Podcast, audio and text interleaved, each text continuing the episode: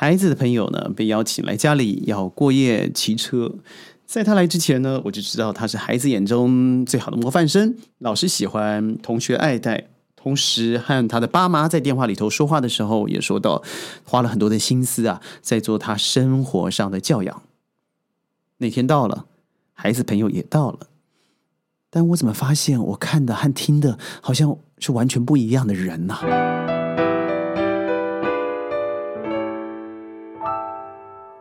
欢迎各位加入今天的宣讲会，我是轩。哪里不一样呢？第一个，当一个孩子跟你第一次接触的时候的礼貌举止，就已经可以看得出来，这个孩子在生活教育上面最重要的反应是什么。有，我觉得在生活教育上面可以当看到两种，一个是对外，一个是对内啊。对外，那就是他怎么样去应对外人，尤其是不熟悉的人。不熟悉的人包含了他不可以撒娇的，不可以抵赖的。另外一种对内，那就是对于自己可以撒娇、可以抵赖，而且可以为你找借口的那种人。这孩子我见的时候，第一个不打招呼，第二个说话没有回应，第三个当别人在忙，譬如说帮他擦、为他准备他的脚踏车擦干净的时候，他不会过来直接的主动帮忙。第四个，当要分到食物的时候，自己拿了就吃。第五，最重要的也是，当他离开的时候，连招呼都不打，拜拜也不说。如果我们以我们所谓的好学生是一种以学术做标准，拿了几个 A，多少个九十分、一百分当做标准的话，那我告诉你，你可能是活在上个世纪了。因为这个世纪最需要的，真的不再是考一百分的学生，因为那一百分离开学校以后，你什么都没有。就像拿了模范生，拿了一千个奖状，当你离开了大学以后，那些全部归零。社会大学所看的是你最后的综合体。最后所表现的结果。后来我开始抽丝剥茧，了解一下背后的背景。原来呢，这个父母啊是出自于啊不是非常富足的家庭，但是现在因为靠自己的努力，也没有很厚实的一些学习学呃学历等等，所以很努力的做到某公司啊一个上市公司的一个高级主管。那我觉得相当值得敬佩，因为他我相信他经过这个过程，应该是比任何人都辛苦的。但奇怪的是，因为如此，我们都知道自己吃了苦，所以这个苦让我们现在变得更好。但是反而是他吃了这个苦，而得到现在人上人的机会的时候，不再让孩子吃苦了。他把以前他面对挫折的压力全部取消，跪在地上擦地的可能全部拿走。于是家里有佣人，有司机，读了私校，而身旁的朋友全部送了礼。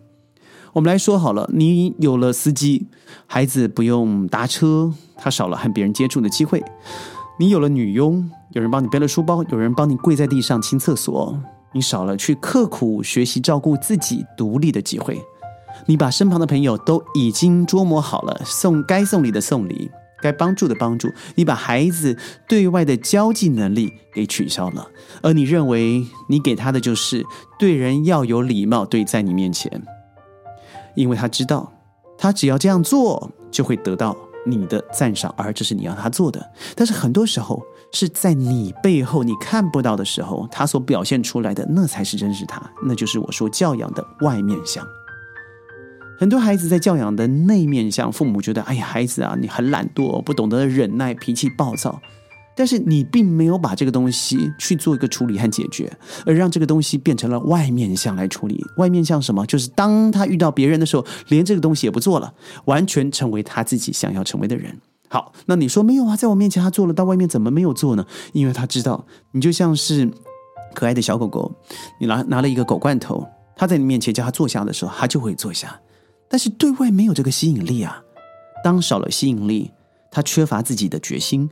少了自己认为想要往前走的动力，因为那罐头不见了。第三个，他可以为所欲为，因为那个要拿罐头给他的人也不存在了。所以，为什么我们说现在有这么多的巨婴和妈宝，就是因为事实上从家庭延伸出来的因素，父母好像遮了眼睛看不到的。那到底应该怎么做？我一直在我的 training 里头跟很多的家长说，很多父母说，包括我的客人、客户了，应该这么说。你的孩子最需要的就是一个捷径，他们就瞠目结舌的说：“捷径。”我说：“对，那个捷径就是脚踏实地，不是吗？”最近发生一件事情，我身旁一个聪明的小瓜在写了最近一个小小的论文哦，因为这个学校国际的考试必须要他们写出一个四篇对于啊创创意或者是某种古典 Shakespeare 的文学要写出自己的看法，而且非常的容易哦，只要两千个字。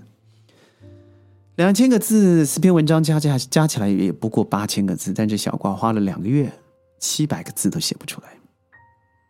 我不想帮助他，因为我等于给他了捷径，所以我在旁边看他写什么东西，而我把文章拿过来也重新读了一次。我可以做一个很简单的归结：他以前的确成绩是不错的，但是那个成绩全部是懂得怎么拿到最后的成绩。而不是中间努力的过程，所以我告诉他，A、B、C 里头，你只有 A 和 C，就是开始和目的，你没有中间的过程。而很遗憾的，这过程绝对不可能只有我知道，父母一定知道，老师一定知道，但是捷径快，拿到结果，而且说出来要脸。那既然又有面子又快，你又不用花这么多的时间和精力，那你就 A 和 C 拿答案就好了。于是我问他。你现在好，小数点后面两位数你可以算零点零零，可以零点零零三可以零点零零四五可以，但是如果你要今天精算的是飞到月球、飞到火星，你没有在小位数小小小数点后面二十四位，你是没办法精准的算到。何况你现在连三位数都有问题，但是因为答案上面只要求我们四舍五入，或是只要后面的三位数，我做好这个东东西就好了。那我只要拿个捷径，后面我不用知道，那我一样得到高分。那轩，我为什么要努力呢？这就回头了，要问父母：当你知道你的孩子最后会拿到成绩，但中间都不可以得到的时候，你做了什么？就像很多孩子会在可能八点晚上八点九点打给父母说：“哎，爸妈，你什么时候回家？”这时候有两种解释：第一个是：“哎，你搞什么鬼？你要知道我什么时候回来。”第二个是，你看我孩子多疼我，多在乎我，知道我在外面辛辛苦忙活着，所以现在很努力的问我在哪里，还要帮我准备宵夜呢。我告诉你，如果你是第二个的话，赶快撞撞墙，因为多半都是第一个，而且我认为比例非常高。但很不幸的是，很多的父母选择是第二个。很多人说，当你培养一个孩子，你等于重新活了一个童年。我非常同意，但是童年里头很多是你自己的性格反射哦。所以我建议各位要想一想啊，如果你不让孩子在这时候培养这一个美德，我认为你很多的学习是枉然的。那个东西叫做忍耐。我认为坚持和忍耐是一种品格，但是这个品格它不不见得会带出你绝对的结果，但是绝对会让你锻炼出来一个对于挫折的考验，对于结果的等待，对于别人的包容，还有一个对品质的要求。所谓的慢工出细活。但是这个细活它必须耗时间的，这个时间里头有多少的坚忍必须要去熬，时间要去等。但是我们现在太多都是想一蹴可及，所以这个小瓜写不出内容的原因，是因为他以前从来不看内容，就是文章的内容，不论是英文或是中文，他只看到底题目要的答案在哪里，所以从答案里头推题目，这是非常恐怖的。也就是说，他找到的都是点与点，甚至没有线、没有面，以至于现在你要写的是申论题了，题目可能只有一个，譬如说概述第二次世界大战的欧洲状况，概述嗯在亚速营所产生的历史痕迹。完了，这个东西它是没有框架的，你可以往下延伸，可能十几万字，但在两千字里头，你就必须要归结出一个重点的时候。你看不到了，因为以前你没有这个习惯。而我所训练的过程，我干嘛要等？我只要很快速的拿到答案就好了。但这个过程，父母扮演了多少的推手，让孩子，你明明知道忍耐是个美德，但你不会要他这样去做。学习忍耐，我觉得他塑造一个强大坚实的内心，而且我认为它是成长的过程里头最重要的磨练心智的方法。所以很多时候啊，你看到父母不能坚持，多半他对父他呃这个父母辈对于忍耐也没有强烈的感触，他很想一一触可及，甚至干脆拿到手就当那个佣人把你问题给解决了，我跪在地下扫总比你扫坏好，这是我非常反对的方式。所以你知道吗？我身旁有一个小瓜，他 Z 开头的，每次我叫每次我叫他做什么事情，他都做错。但是奇怪的是，我一而再再而三让他去做即使破坏，但破坏他必须付出代价。上周他就问我：“轩，我一直把你脚踏车搞坏哦，为什么你还叫我去修它？”我说：“现在我们不就在学习坚忍的过程吗？我也在学习啊。如果你现在没有的话，你就回到以前的时候，而造成现在的你。那如果你觉得以前那个你对你未来有帮助，你继续下去，很显然他没有帮助。那你现在如果再不赶快学习，那你未来也可能会毁了。所以我让你有错误的机会，而我包容。但多少时间父母直接接手了呢？所以我觉得很多时候对孩子来说，口腹之欲。就是最难以忍受的，得不到心爱的玩具，那是最难忍受的。但我觉得训练孩子们去忍耐最好的方式，绝对不是强迫，也不是禁止，而是教导孩子慢慢的去接受，慢慢的等待。眼前的不如意或困难是现实无法改变的，所以我可以陪伴你，我和你一起等。但最后我们好好欢庆。得到的结果，而中间我和你一起排除障碍，但绝对不是即可的。所以我一直认为啊，孩子与其在猛锻炼智商，不如不经一番寒彻骨，焉得梅花扑鼻香，好好学习忍耐的情商。你看，大部分的传奇人物吧，都一定会有励精图治的奋斗精神。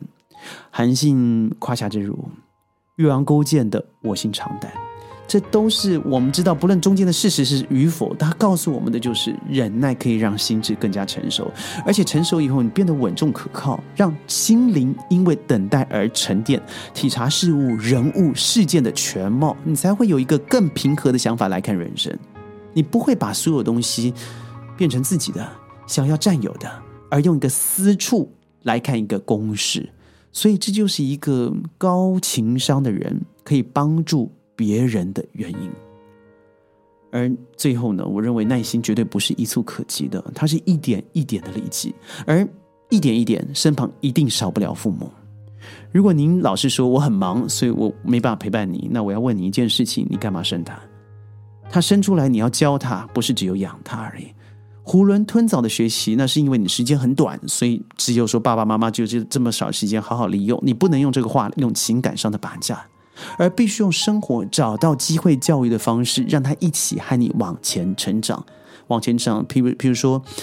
爸爸妈妈和你买台脚踏车，但是我们的中间必须经过一二三四五六，可能六个月的时间，而过程我们要研究什么什么什么。所以当最后我拿到脚踏车的时候，我可以把世界的前二十个脚踏车品牌、五种不一样的分门别类的脚踏车，呃，style model 都可以背得出来。那我觉得这六个月就是一个知识增长，包括亲情往前走的重要时刻了。